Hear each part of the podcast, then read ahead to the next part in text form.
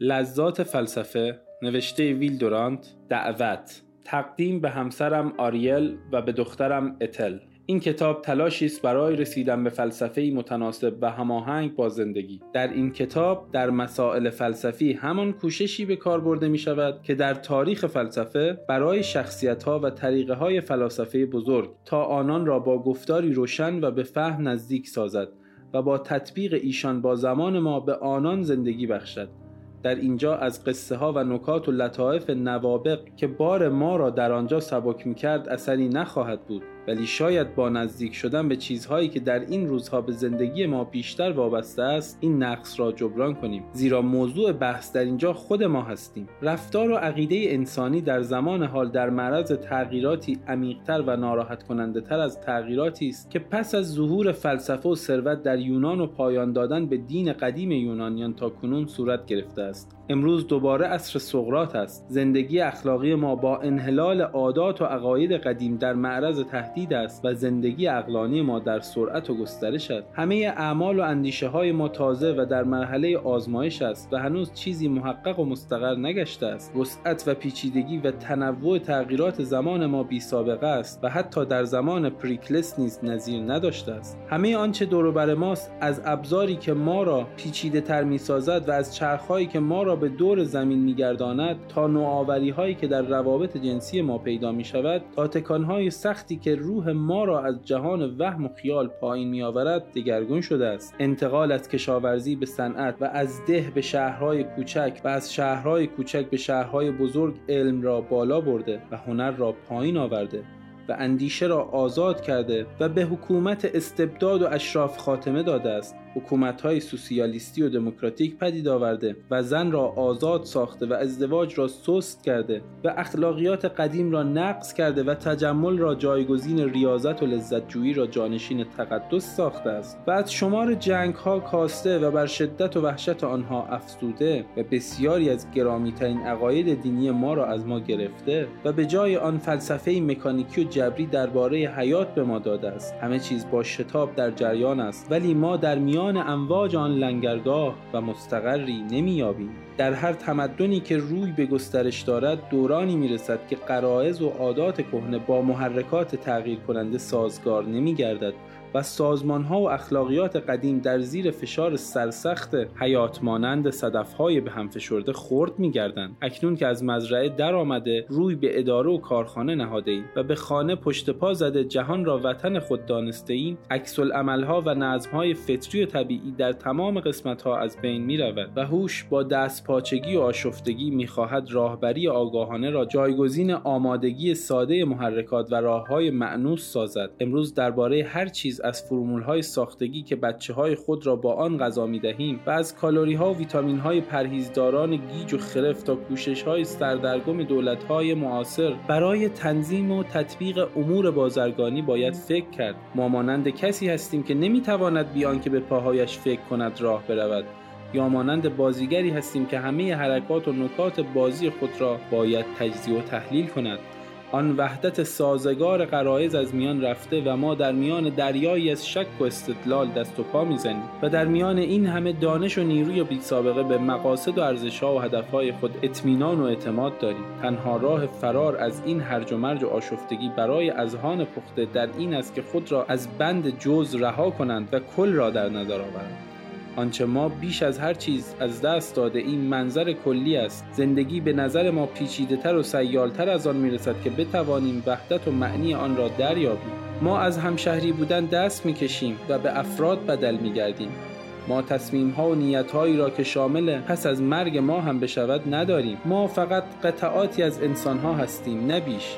امروز هیچ کس جرأت ندارد که زندگی را در کمال و تمامی آن را در نظر آورد. تجزیه و تحلیل به سرعت جلو می رود اما ترکیب لنگان و وامانده است. ما در هر زمینه از متخصصان ترسانیم و خود را برای سالم ماندن در قسمت تنگ تخصصی خود زندانی می کنیم هر کسی سهم خود را می شناسد اما از معنی آن در تمام بازی بیخبر است. زندگی بی معنی تر می شود و هنگامی که آن را کاملا پر می پنداریم خالی می گردد بیایید تا ترس از اشتباهات اجتناب ناپذیر را کنار بگذاریم و وضع خود را در تمامیت آن به نظر آوریم و بکوشیم که اجزا و مشکلات آن را در پرتو کل ببینیم. ما فلسفه را دورنمای کل و عقلی که خود را بر حیات میگستراند و آشفتگی را به وحدت برمیگرداند تعریف خواهیم کرد. و چون فلسفه برای ما آن بازی اسکولاستیکی دیرینی که با مفاهیم مرده دور از منافع اجتماع و انسان بازی کند نیست باید در اینجا همه مسائلی را که در معنی و ارزش زندگی انسانی به طور عمده موثر است در بر گیرد و اهمیتی ندهد که گذشته آن ناچیز بوده است. ما مدتی با منطق بازی خواهیم کرد و سعی خواهیم کرد که به سؤال پیلات پاسخ دهیم. ما فقط از کنار بحث شناسایی نگری چگونگی شناخت و حدود معرفت انسانی را خواهیم شناخت. این گونه احکام و قوانین قاسب در اینجا محل کوچکی در کاخهای فلسفه خواهند داشت. پس از آن به مراکز مابعد و طبیعی اشیا خواهیم جست و حواس خود را متوجه ماتریالیسم خواهیم ساخت و اگر بتوانیم خواهیم دید که آیا اندیشه کار ماده است و آیا اختیار و انتخاب چشم بندی ماشینی است که به طور موقت جاندار است از آنجا به منطقه اخلاق روی خواهیم نهاد و در طبیعت زندگی خوب به تحقیق خواهیم پرداخت و علل را جستجو خواهیم کرد و نتایج اخلاق در حال تغییر و ازدواج در حال انحلال و عشق سستگشته خود را پیش بینی خواهیم کرد. ما درباره زن امروزی بی مجادله و کینتوزی بحث خواهیم کرد.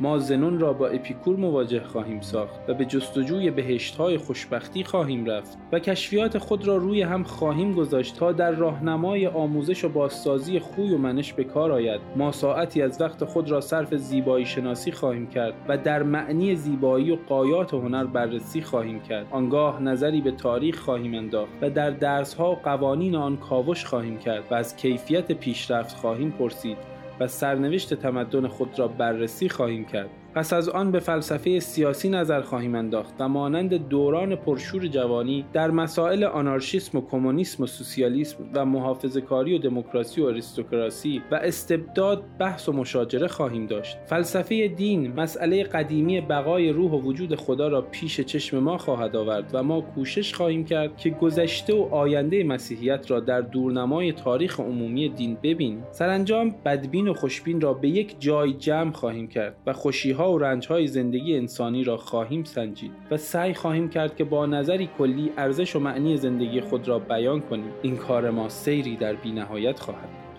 خواننده پرکار و مشغول خواهد پرسید آیا همه این فلسفه سودمند است؟ این پرسش ننگاوری است. ما چنین سوالی درباره شعر نمی کنیم که آن هم بنایی تخیلی از جهانی که هنوز کاملا برای ما شناخته نیست. اگر شعر آن زیبایی را که دیدگان تعلیم نیافته ما نمی‌تواند ببیند بر ما مکشوف می دارد و فلسفه حکمت فهم و اقماز را به ما یاد می دهد خود کافی است و از همه ثروت عالم بیشتر است. فلسفه جیب ما را پر نمی کند و ما را به مقامات ناپایدار در دولت های دموکراتیک بالا نمی‌برد و حتی ممکن است ما را به این گونه چیزها بی‌اعتنا سازد زیرا اگر جیب ما پر شد و به مقامات بلند رسیدیم اما در طی این مدت جاهلانه ساده لوح ماندیم و عقل ما ناپخته و نامجهز ماند و رفتار ما خشن و خوی و منش ما ناپایدار و امیال ما آشفته و خود ما کور و بیچاره ماندیم چه نتیجه ای دارد؟ پختگی همه چیز است و شاید اگر به فلسفه وفادار بمانیم وحدت شفابخشی به روح ما بدهد. ما در تفکر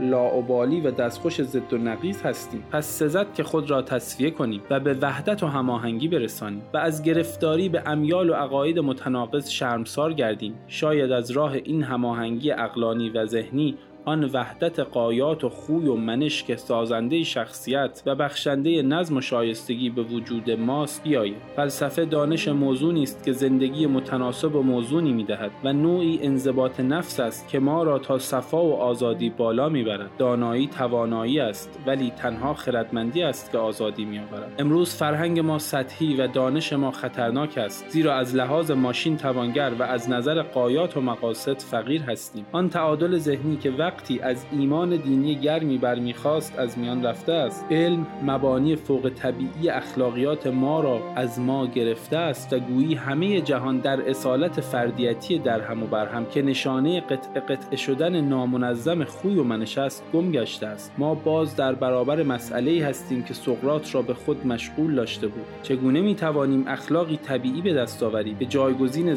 های اجرایی مافوق طبیعی که دیگر نفوذی در رفتار انسان ندارد بشود. ما بدون فلسفه و بیان منظر کلی متحد کننده قایات و منظم دارنده سلسله امیال و رقبات میراث اجتماعی خود را از یک سوی با فسادی وقیح و از سوی دیگر با جنونی انقلابی پایمال می‌سازیم. به یک لحظه کمال طلبی آرام خود را به یک سوی می نهیم و در خودکشی دست جمعی جنگ فرو می رویم ما صد هزار سیاست باز داریم ولی یک سیاست مدار نداریم. ما بر روی زمین با سرعتی بی سابقه حرکت می کنیم و نمی‌دانیم و فکر نکرده ایم کجا می رویم و آیا در اینجا برای نفوس ناآرام خود سعادتی پیدا خواهیم کرد؟ ما با دانش خود که ما را با قدرت خود مست کرده است نابود می شویم ما بدون حکمت نجات نخواهیم یافت. برای ارتباط با ما آیدی صوفی underline couple را در اینستاگرام جستجو کنید.